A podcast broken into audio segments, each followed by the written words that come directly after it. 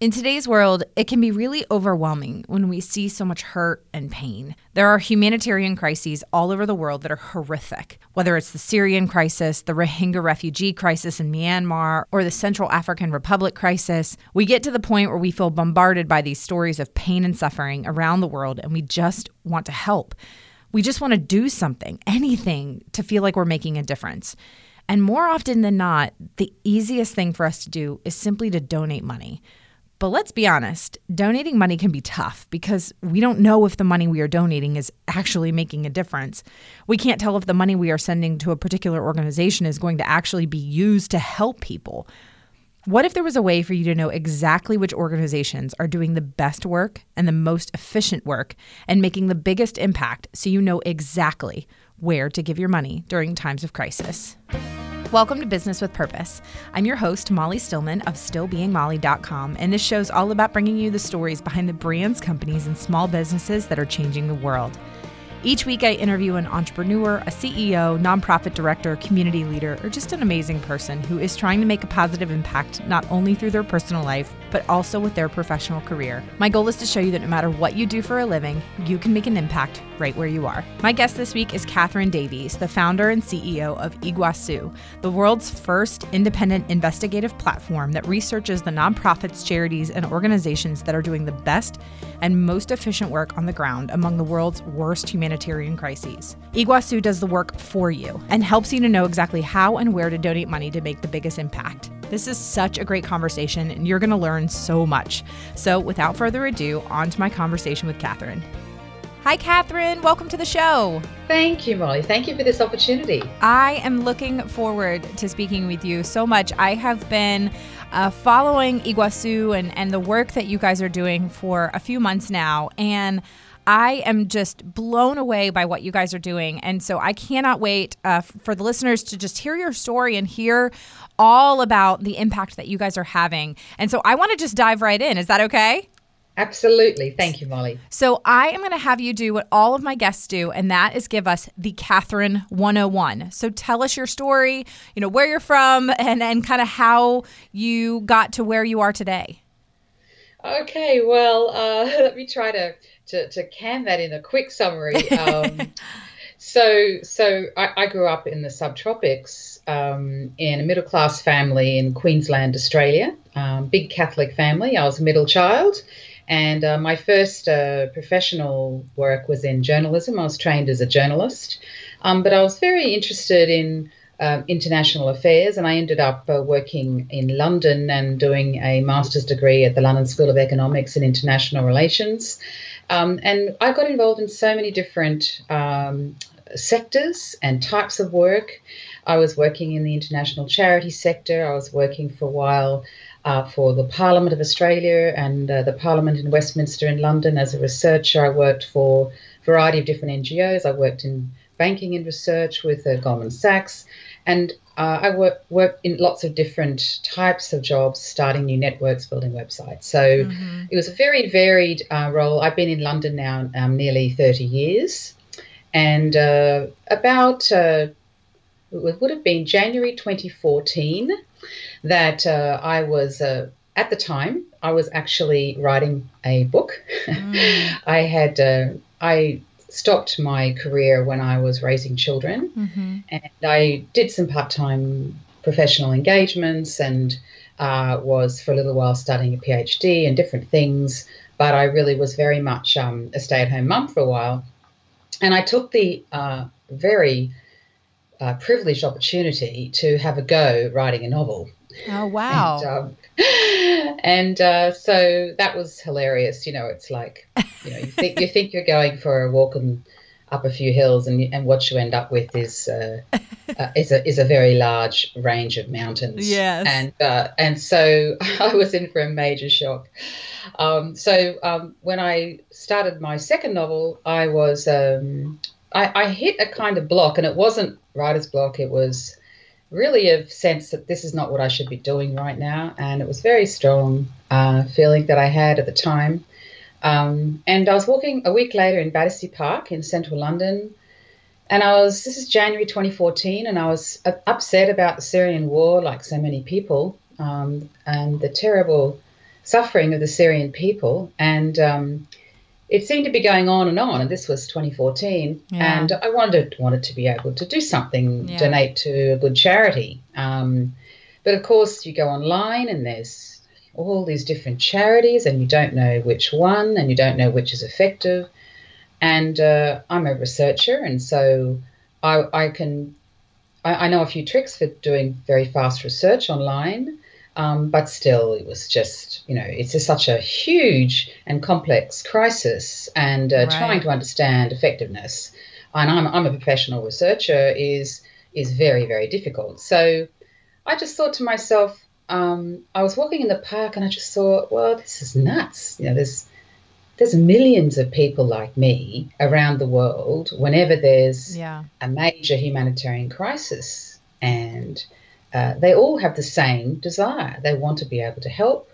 They're very busy. They're time poor. They often are involved in a lot of other charitable work close to home. They've got elderly relatives, children, and all kinds of responsibilities, professional and personal, and nobody has the time to do the kind of research required to determine an effective charity in places like Syria and South Sudan. And I just thought, with the technology we have, with the savvy, with the interconnectedness of our world, we should be able to do better. And we should be able to create a platform, a service, a non-profit, robust service that honours and serves this global compassionate response to extreme suffering, so that whenever people see in the news where the needs are critical in the world, they can go to that platform and they can find out a genuinely effective charity to donate to. And I thought, this is crazy, it doesn't exist. And I had a look and there was nothing like this, nothing to do with major humanitarian crises. Nobody was doing the kind of in-depth research required, certainly not for the public. And I just thought, well, this is something. And then it was amazing. I had this kind of rapid slideshow in my brain. It just went click, click, click, click, click, click, click. And I just thought of all the different experiences I had professionally and my education and exposure I had to issues around the world. And I just thought, oh dear, I think I'm meant to bring this into the world. It was like this. It really sort of, there were so many things I'd done which were directly relevant, and I had especially seen a lot of dysfunction in the charity sector, and I'd also seen dysfunction in the private sector, in the public sector, and in the media. So I was sort of really well placed to bring it into the world, or help bring it into the world in a way that avoids that dysfunction. Right. And really honours people's desire to help those in great need. So that's how it came about. I hope that's a brief enough story. Absolutely. So once you had this day where you sort of had this epiphany, you're walking in a park and you're wanting to help with, a lot of these crises that we see around the world, and the idea pops into your head. And so how did you really get going in beginning IGWASU, and where did you even know how to start? And, I'm just so curious as to when you create an amazing organization like IGWASU that does all of that research and really is looking at the world's worst humanitarian crises and looking at the charities that are boots on the ground and are really helping in such a tangible, effective way. How did you go about tackling? I mean, it's a bit of a monster. So how did you go about tackling that and beginning IGWASU and how it became what it is now? Oh, great question. So what's kind of interesting, I guess, is that I had been through I had the opportunity to have a lot of time to reflect when you're writing fiction, and I had stepped back a lot from my professional career for a while, and I had actually the space and time to do a lot of serious thinking and self-reflection and self-development. And so when this idea came to me, I was really in a good place, first of all, to say that. I think that was quite key. And I realised that this idea, because I'm a sort of person who I get a lot of ideas, and but there was nothing like this one, and I knew it was an entirely different caliber of idea that had come to me, and I just thought, well, hold on a second, I need to step back, and this has to be seriously thought through. And London, like any major city, is just a massive field of distraction. Mm-hmm. And so I went to a place in the countryside of England, overlooking the River Dart, and I had a week-long retreat, and I was able to I didn't have to worry about my usual responsibilities. I was able to park all of those, and I went there for 1 week and thought of nothing else but how to best bring this idea into the world. And it was really a very good decision. That was the first really good decision. Mm-hmm. And so a lot of the ideas as to how IGWASU works came to me in that week. And so one of the first things was, if you're going to determine effectiveness in a place like South Sudan, you have to go way beyond the documents that charities publish. Right. And you have to speak to the people best placed to know.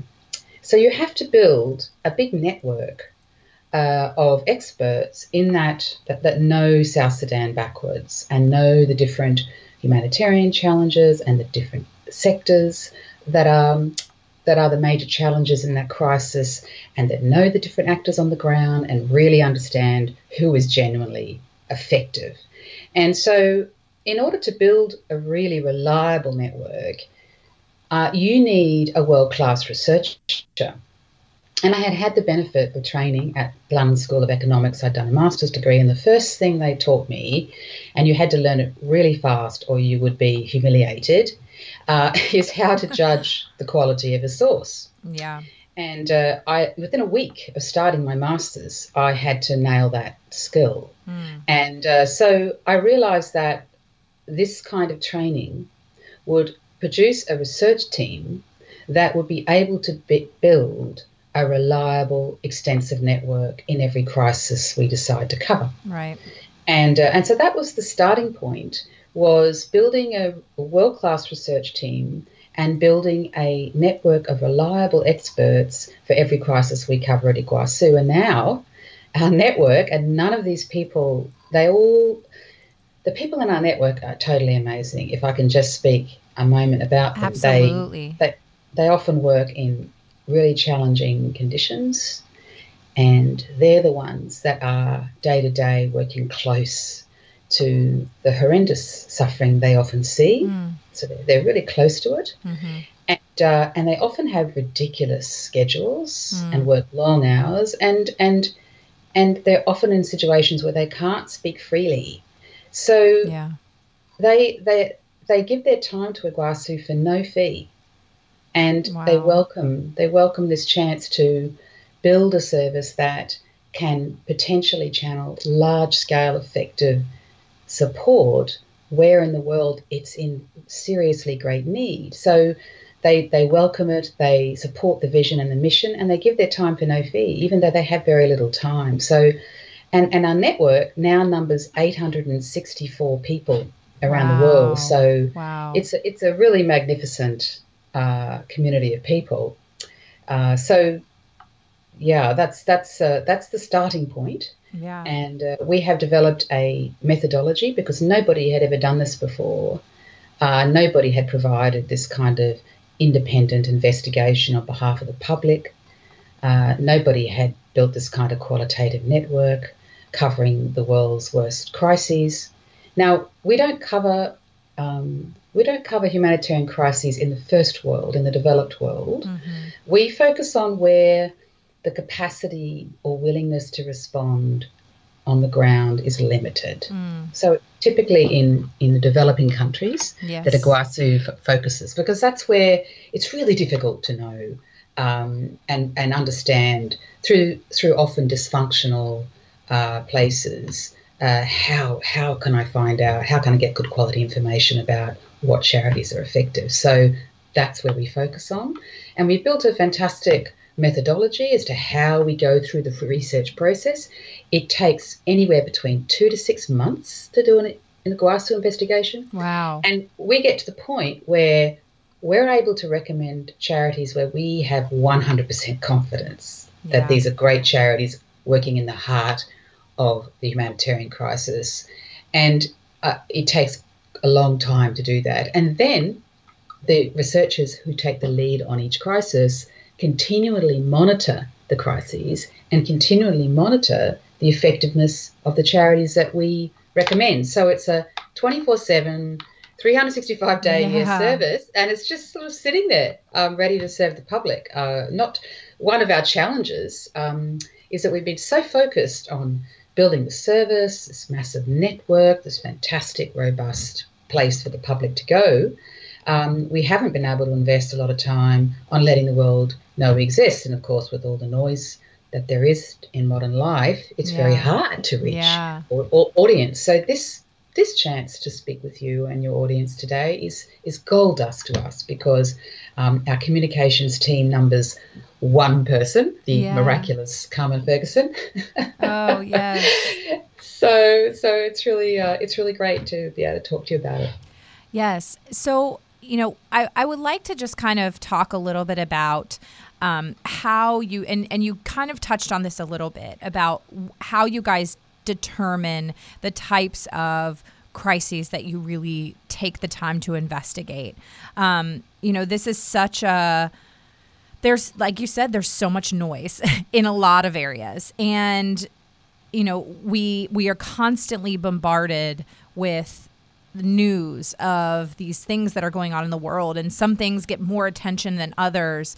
You know, I mean, I remember, you know, obviously we've been hearing all about the Syrian crisis. We've been hearing about things that are going on in Iraq and Afghanistan and South Sudan. But I mean, it was just a couple of months ago that I first learned about what's going on in Myanmar with the Rohingya refugees. And I was just, I remember, like, I like to think that I'm a pretty well-informed human being. Like, I listen to a lot of podcasts. I read a lot of news. I mean, I try to stay up to date as best I can. And the first time I heard about it, I was just, I was in complete shock, because I was like, how have I not heard about this before? And, you know, it was, I heard some of these stories that just, I mean, they made me feel physically ill as I was listening to the things that are happening to these beautiful people and these families, and all the just horrific things. And, you know, how, I guess I wanted you just to touch a little bit up on how do you guys determine, you know, go into these areas and learn about these crises, and how do you determine, okay, this is a crisis we are really going to wrap ourselves around and see how we can make a massive impact? What does that process look like?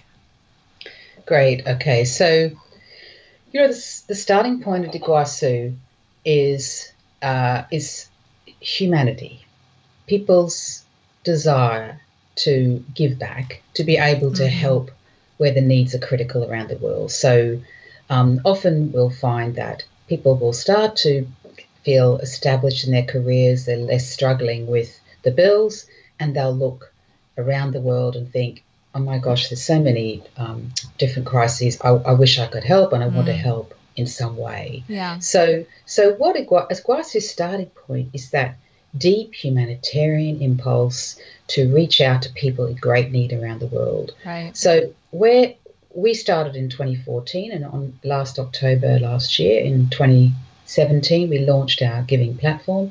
So we're at this stage of IGWASU's development. What we focus on is where are the needs most critical in the world. Right. So, and there are humanitarian indexes online and ways you can measure the severity of need across different crises. So we focus on really the most severe crises. So the parts of the world where many people on the ground feel and we can understand why they feel it, but I can explain why I think this, it's not true, they feel abandoned by humanity. So we're talking about the most severe crises in the world, and the needs are great, and they don't always get the attention of the different media that we all follow. So that's our starting point. Yeah. As a human being, I look out across the planet. I want to be able to help people in great need. I would, if it's, you know, we all have different interests when it comes to charitable giving, and there's some fantastic charities and working in our communities, in our cities, in our countries, at home.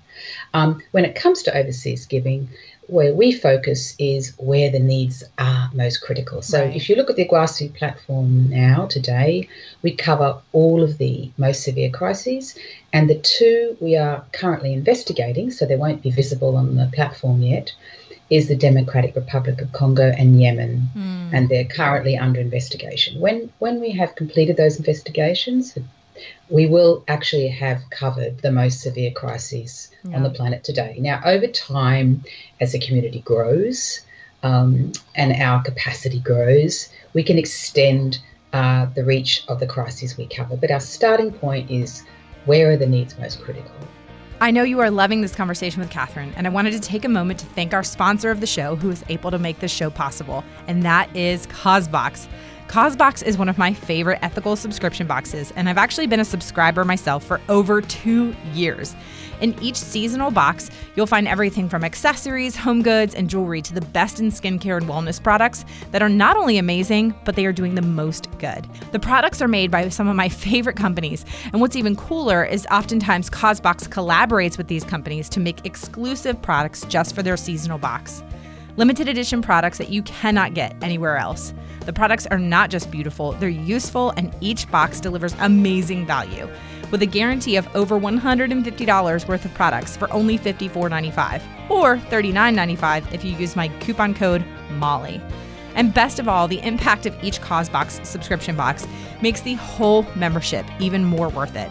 Their upcoming spring box, which is amazing, employed more than 600 artisans under fair trade conditions in India and Kenya, and it put 100 young girls in India through school. I actually got a sneak peek, and you guys, it's incredible. CauseBox really seems to outdo themselves every single season, and I cannot wait for this box to be released. There are a limited number of boxes, so you gotta hop on it ASAP. You can go to stillbeingmolly.com/CauseBox and use the coupon code MOLLY for $15 off.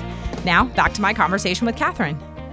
I really admire you guys for really just kind of focusing, because I think a lot of organizations and a lot of people, they want to, you know, they want to just try to do it all and fix it all right away, when that's actually not necessarily very effective, when it's more a matter of, okay, let's see where we can focus, and let's see where we can really put our energies and take the time to take those baby steps and do little by little so that we can make a bigger impact long term.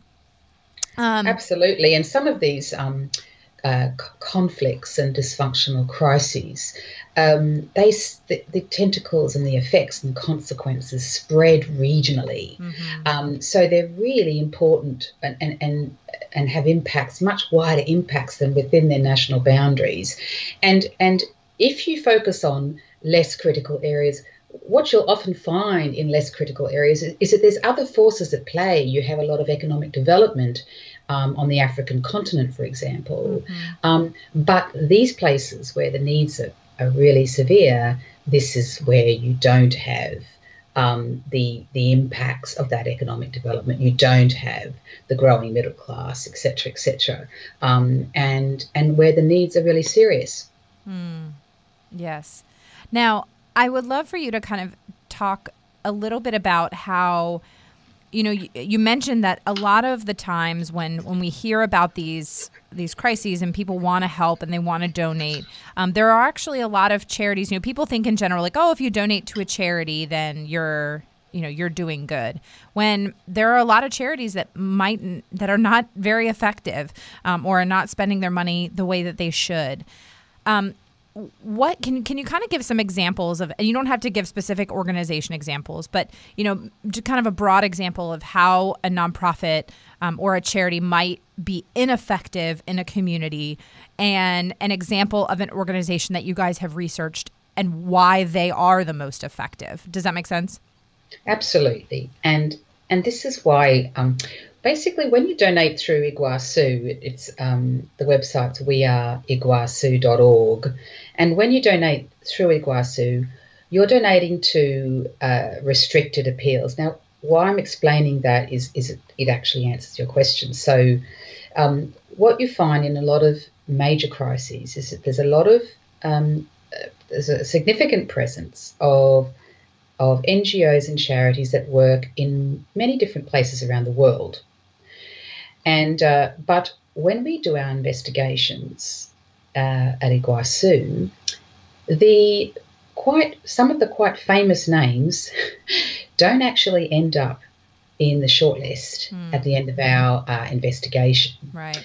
And now they may appear in other crises where they have a particularly effective operation, but that doesn't mean that they're routinely effective across all crises. And right. What can happen is that people can donate to them because they're time poor and that's the brand they've heard of and it's been around for a long time, and maybe they have a good relationship with that brand. And maybe in some instances it's very effective. But in what we do at IGWASU is that we understand that every crisis is really different. Right. And so we identify, say, for example, it is a global NGO and that operation has been identified as particularly effective and makes it to the shortlist of IGWASU. What we then do is turn around to the charity and say, look, our network is recommending your work. It's doing a fantastic job in this country. If you would like to be recommended to the IGWASU community, we'd very welcome you to be recommended, but you do need to establish a restricted appeal. And what that means is that any money you donate through IGWASU to that charity is only spent on that operation because that's the operation that our network identified as effective. Mm-hmm. And now what can happen more generally is that you'll see a crisis on Facebook or when you're searching online, and it'll be a global NGO and you'll donate to that crisis, and often the money actually goes to their global pot. Mm. It doesn't just go to that crisis. Right. But the question you have to ask is, are their global operations routinely effective? Yeah. It's a difficult one. So that's why we build a network of experts in every crisis. That's why we stay rooted in the context of each specific crisis and find out who are the generally effective actors in this crisis. Right. And we continually monitor it, and we insist that the appeals are restricted. Now, I have to say, some of these global charities create this interface for a crisis and then put the money in the global pot for good reason, because a lot of the crises they work in don't get publicity. And if they don't push that money into a global pot, they won't have the money to send and support the operations in crises that are less covered by the media. So there's often good reasons why they channel money into a global pot to cover all of their crises. But IGWASU, we must honour what the network is saying, and the network is saying in this crisis, this is the operation of this charity. Yeah. And therefore the money flowing through IGWASU from IGWASU donors must only be spent on that operation. And what we do is we cover the severe crises that are not getting the publicity of the media. So that is our contribution to that conundrum, is that we help raise awareness of the crises, say, in Central African Republic, where a lot of people in the world don't know where Central African Republic is, right. Let alone that there is there's 2 million people right now in CAR that are hungry, and every second person in CAR relies on humanitarian help to survive. Yeah. And it's a very dangerous place. But there are amazing charities working in CAR right now in the front line of this dangerous context and reaching out to people in serious need and doing it effectively.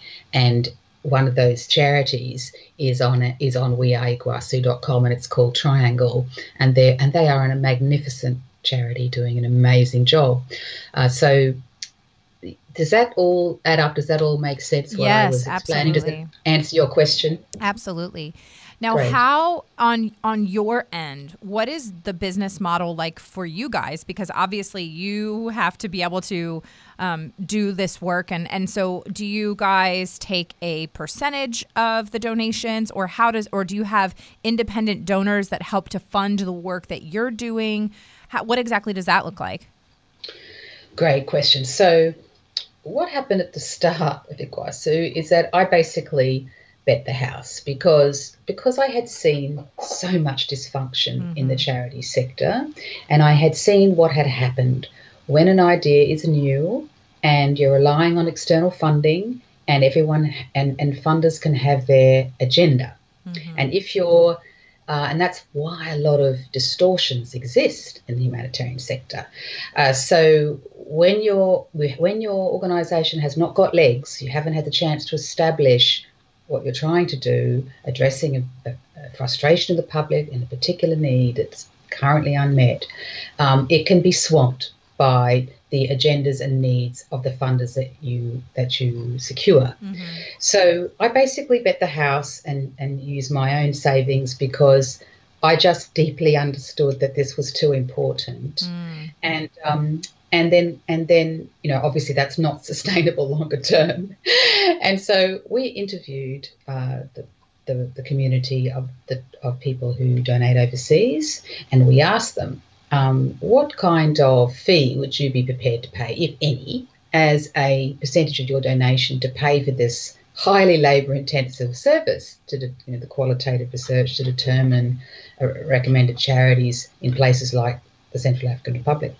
And the consensus was 5%, and it came from the survey we did. So what we decided to do was we started a giving platform in October because that was the demand of the people that had been connecting with us. Right. Make it simple, Catherine. Give us an effortless platform for giving. So that's what we've created, and it's the feedback's been phenomenal.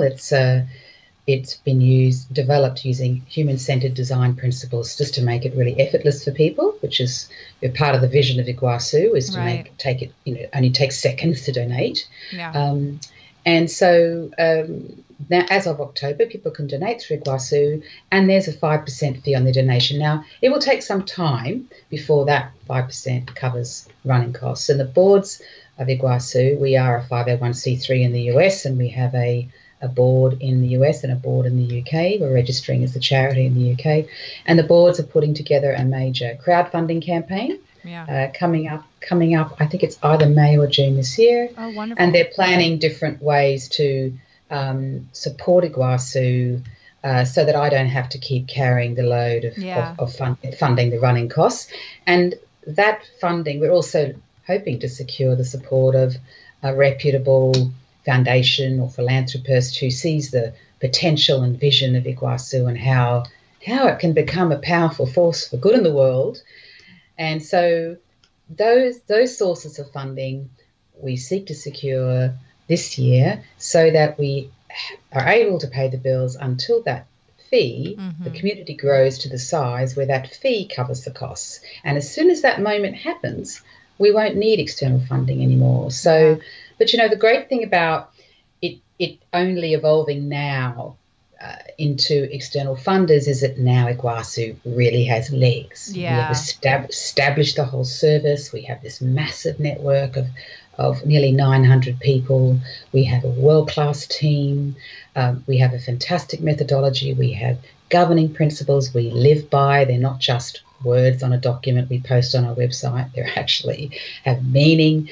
We have created a beautifully innovative service, and I have seen a lot of different charities and entities in the humanitarian sector, but I've never come across something as innovative and as agile as IGWASU, because remembering we were determined to create an entity that avoided a lot of the dysfunction that I had witnessed.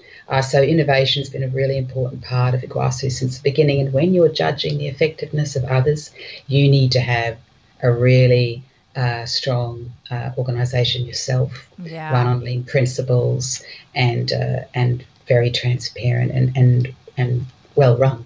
Absolutely. Now, I you know, I've read a little bit about the name on both your website and I watched the video about it, but I'd love for you to share with the listeners what does IGWASU mean and what made you choose that name and why is it, you know, it's such a powerful name for this organization. So I would love for you to share the story behind it. Thank you, Molly. IGWASU. Yes, it's a fun name. It is. It's fun to say. We now have a question. Do you IGWASU? Yeah. And, that has the benefit of helping people understand how to pronounce it. So IGWASU is a word that means big water, and it is the name also of a massive river in South America, a very important river, a lifeline to many people, which leads to an absolutely magnificent waterfall that is 3 kilometres in size, surrounded by forest. And they have all these waterfall surveys on the internet and experts in this, or whatever, people who are aficionados of waterfalls, I don't quite know what they mean by experts in that context, routinely judge it as the most beautiful waterfall in the world. And so the idea of using that name is that it's a metaphor for the vision. If we liken one person's compassionate response to suffering as a drop of water, if we can channel large-scale, effective public support where the needs are critical around the world, we can create something as powerful and as beautiful as IGWASU. I love that. Thank you, Molly. Thank you. I love that. So I had the great, great privilege to visit IGWASU. It sounds amazing.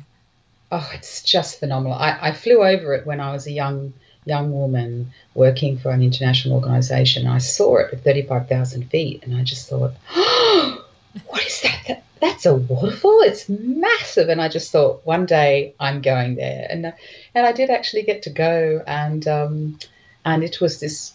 It was an incredible place. It's just anyone who's ever been there, you talk to them about it and they just, their eyes glaze over. You know, it has a very, for me it was particularly powerful because when I went there, I had recently lost both of my parents and I was grieving. And when I got to be in the grounds around IGWASU when the public had left, and I was just sitting there opposite the waterfalls on my own, down the side of this path, and I was just thinking about my parents, and it was just the most incredible experience because it was like there was this powerful, beautiful feeling that they were so immensely happy and they were together, and and there was this big feeling of love, this sort of wonderful feeling of healing, and I felt so empowered just sitting there in front of this magisterial gift of nature. Wow.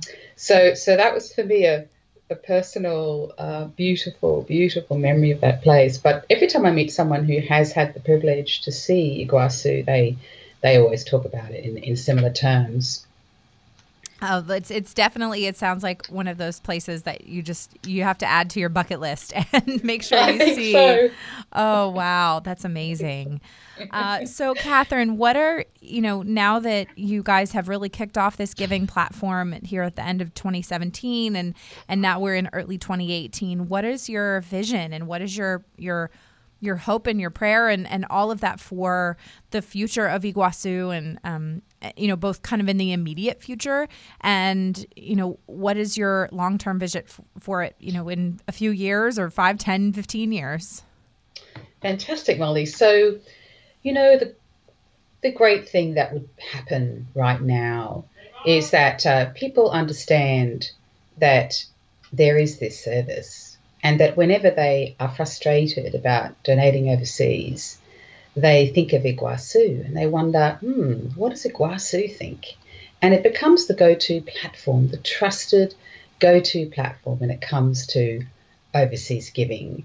And so that when people feel that desire to help, when they see it in the news, rather than thinking, oh, there's nothing I can do, it's too complicated, I don't know where to start, I don't have any time, I don't know which charity to trust, instead of thinking that, they can think, well, actually, no, my friend told me about this place called IGWASU, and they go online, and instead of not acting, they act.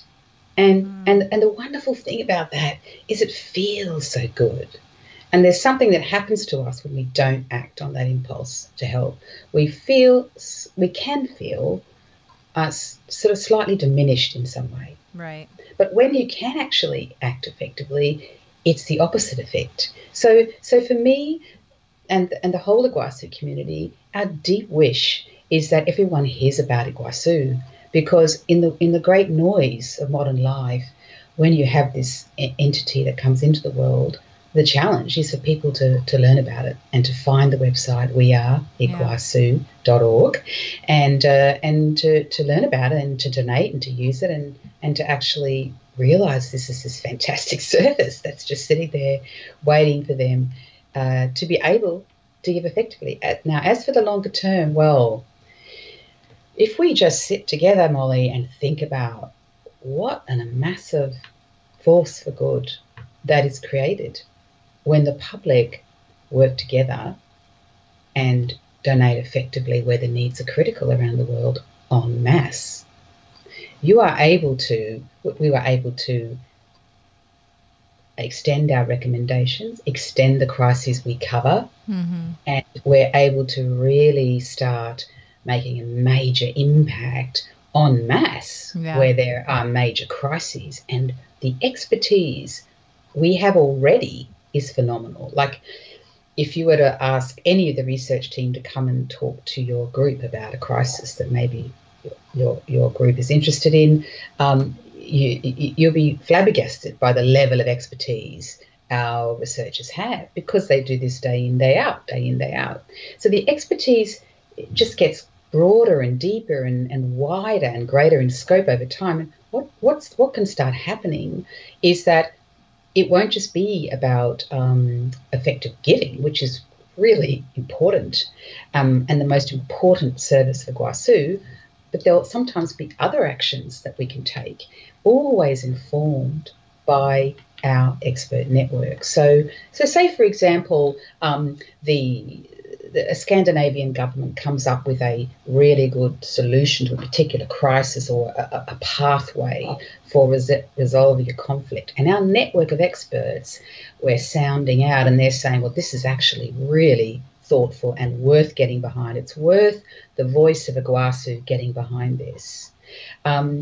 We can then announce to our community and with that impact of the size of the community and the kinds of people that often give overseas. It's definitely not the case in every case, but they're often, they're people that are typically well established in their careers. You have a lot of very thoughtful, influential people.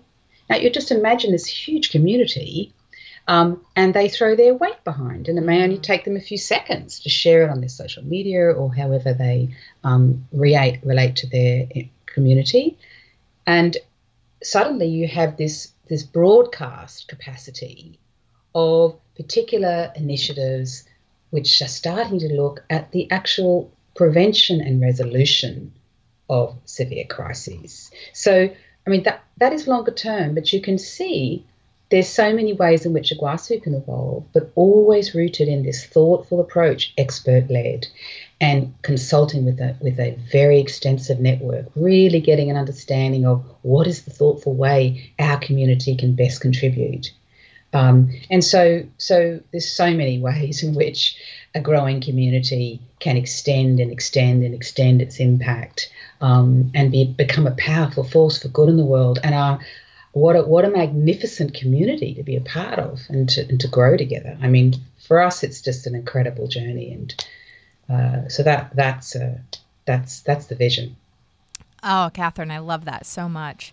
And I just I'm so thankful for you and what you're doing, and really, like you said earlier, when you just thought, oh, there's this massive problem and I want to be able to do something about it. And you just decided to stand up and say that, okay, I'm going to be the person that's going to do something about it, instead of just kind of sitting back and wishing somebody else would. And so I admire the fact that you were able to just stand up and do something about it. And so for the listeners, I'm going to have Catherine's links and the links to IGWASU in the show notes. Like Catherine mentioned briefly, you can, if you have an organization that you would like to have someone come and speak about one of these humanitarian crises, you can actually request a speaker. And so there's information on IGWASU's website about how to do that. And so I will make sure to include all of the links in the show notes. Catherine, am I missing anything in that realm? Look, thank you so much. So with regards to the speaker, depending on where they are in the world, so I do travel a lot, but typically it's more likely to be a virtual setup that we can create. And on the website there is a, do you know Zendesk, that help engine? Yes. Where when you're on the website, you'll see it on the bottom right, and that's where to post a message to say, you know, we'd love to have a speaker from IGWASU talk to our group about X, or whatever information anyone needs, whether it's about that or anything to do with our crises or anything about IGWASU.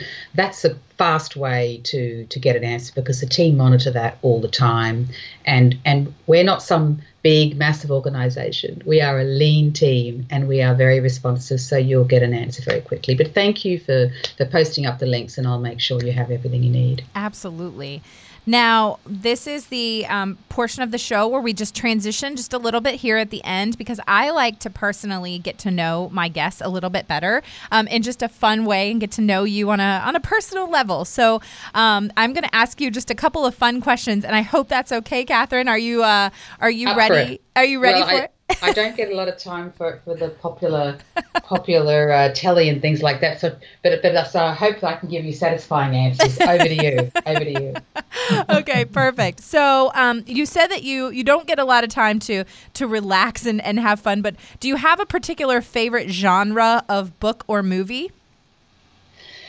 Oh, because I know I asked that because I know you wrote 2 novels. So yeah, my favorite of all time is Raymond Chandler's The Long Goodbye. Ooh. I just totally love that book. But right now, my family and I are really enjoying watching Newsroom, the series Newsroom. Yes. Oh, Aaron Sorkin. Yes, I love Aaron Sorkin. And I just loved watching The Post, and I've actually seen it twice. I'm very blessed where I am in London. There's a little local cinema. That's a fantastic film. Oh, that's wonderful. Well, that actually transitions me to my next question. Is there a movie from any time in your life that you could watch over and over and over again and never get bored of? Oh, that's a tough one. I'm afraid, even The Post, I couldn't watch it again. That's a tough one. Not really, no. I can't think of one that would fulfill that criteria. That's okay. Sorry. I have to wait, maybe 10 years and then I can watch it again. Yeah. Is there something, and I was thinking as we were talking about your experience in visiting IGWASU, is there something that you think everyone should do at least once in their lives? Wow, that's a beautiful question. I think the first thing that comes to my mind, I did a very long walk back in 2016. Now, I don't recommend this to everybody. It was a 600-mile walk. It was part of a campaign for Syria called Message for Peace, and I was gathering messages of peace from the public and talking to the public about the Syrian crisis, and walked from London to Geneva and met with the head of the peace talks there and handed him everyone's messages. So it was particular to my work. But the chance to have a long walk, I would recommend to everybody to have the chance to just get up and walk out the door and have a long, long walk, and not, clearly somewhere safe. Yeah. Because it is ideal to be able to do this on your own. And just to be able to have that experience, I think is such a. I feel so blessed to have been able to have done that. Wow! And it doesn't have to be a really long walk like that, but just to be able to really step away and to be in nature and to step away from all the usual concerns and routines of life. Mm-hmm. The deeper questions lie there. And I learned so much on that walk. I learned so much about life, about humanity. I was so moved by that experience. I saw a lot of fear in people, which I felt was sad. It's led me to start writing a book about. I felt that people give their power away. It was a really a kind of miraculous experience, what I learned doing that walk. And I learned a lot of things about, you know, when I went back to it, was the things that needed to be done to make it even better than it was, and just so many insights.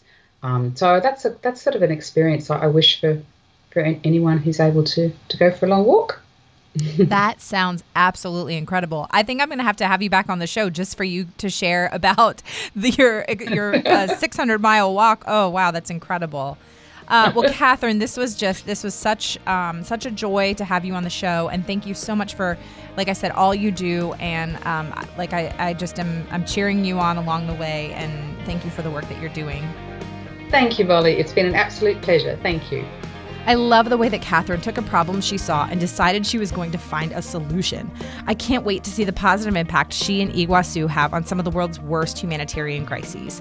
Be sure to give Catherine and IGWASU some love on social media this week. I will have all of the links and information in the show notes. And another huge thank you to this week's podcast sponsor, CauseBox. Don't forget to visit stillbeingmolly.com/CauseBox and use that coupon code Molly for $15 off. And be sure to sign up soon so you can get your hands on that new spring box that's releasing soon. Thank you so much for listening to this week's episode. If you're a first-time listener of the show, welcome. Be sure to visit the archives for past shows, featuring amazing entrepreneurs and business owners who are literally changing the world with their businesses. And if you are a regular listener of the show, thank you for tuning in and week out, and thank you for your support. Be sure to head on over to iTunes, Google Play, Radio Public, or wherever you listen to podcasts, and make sure you subscribe to the show. Clicking that subscribe button helps to make sure that you never miss a new episode of the podcast. And while you are there, would you mind taking a moment to leave a review of the show?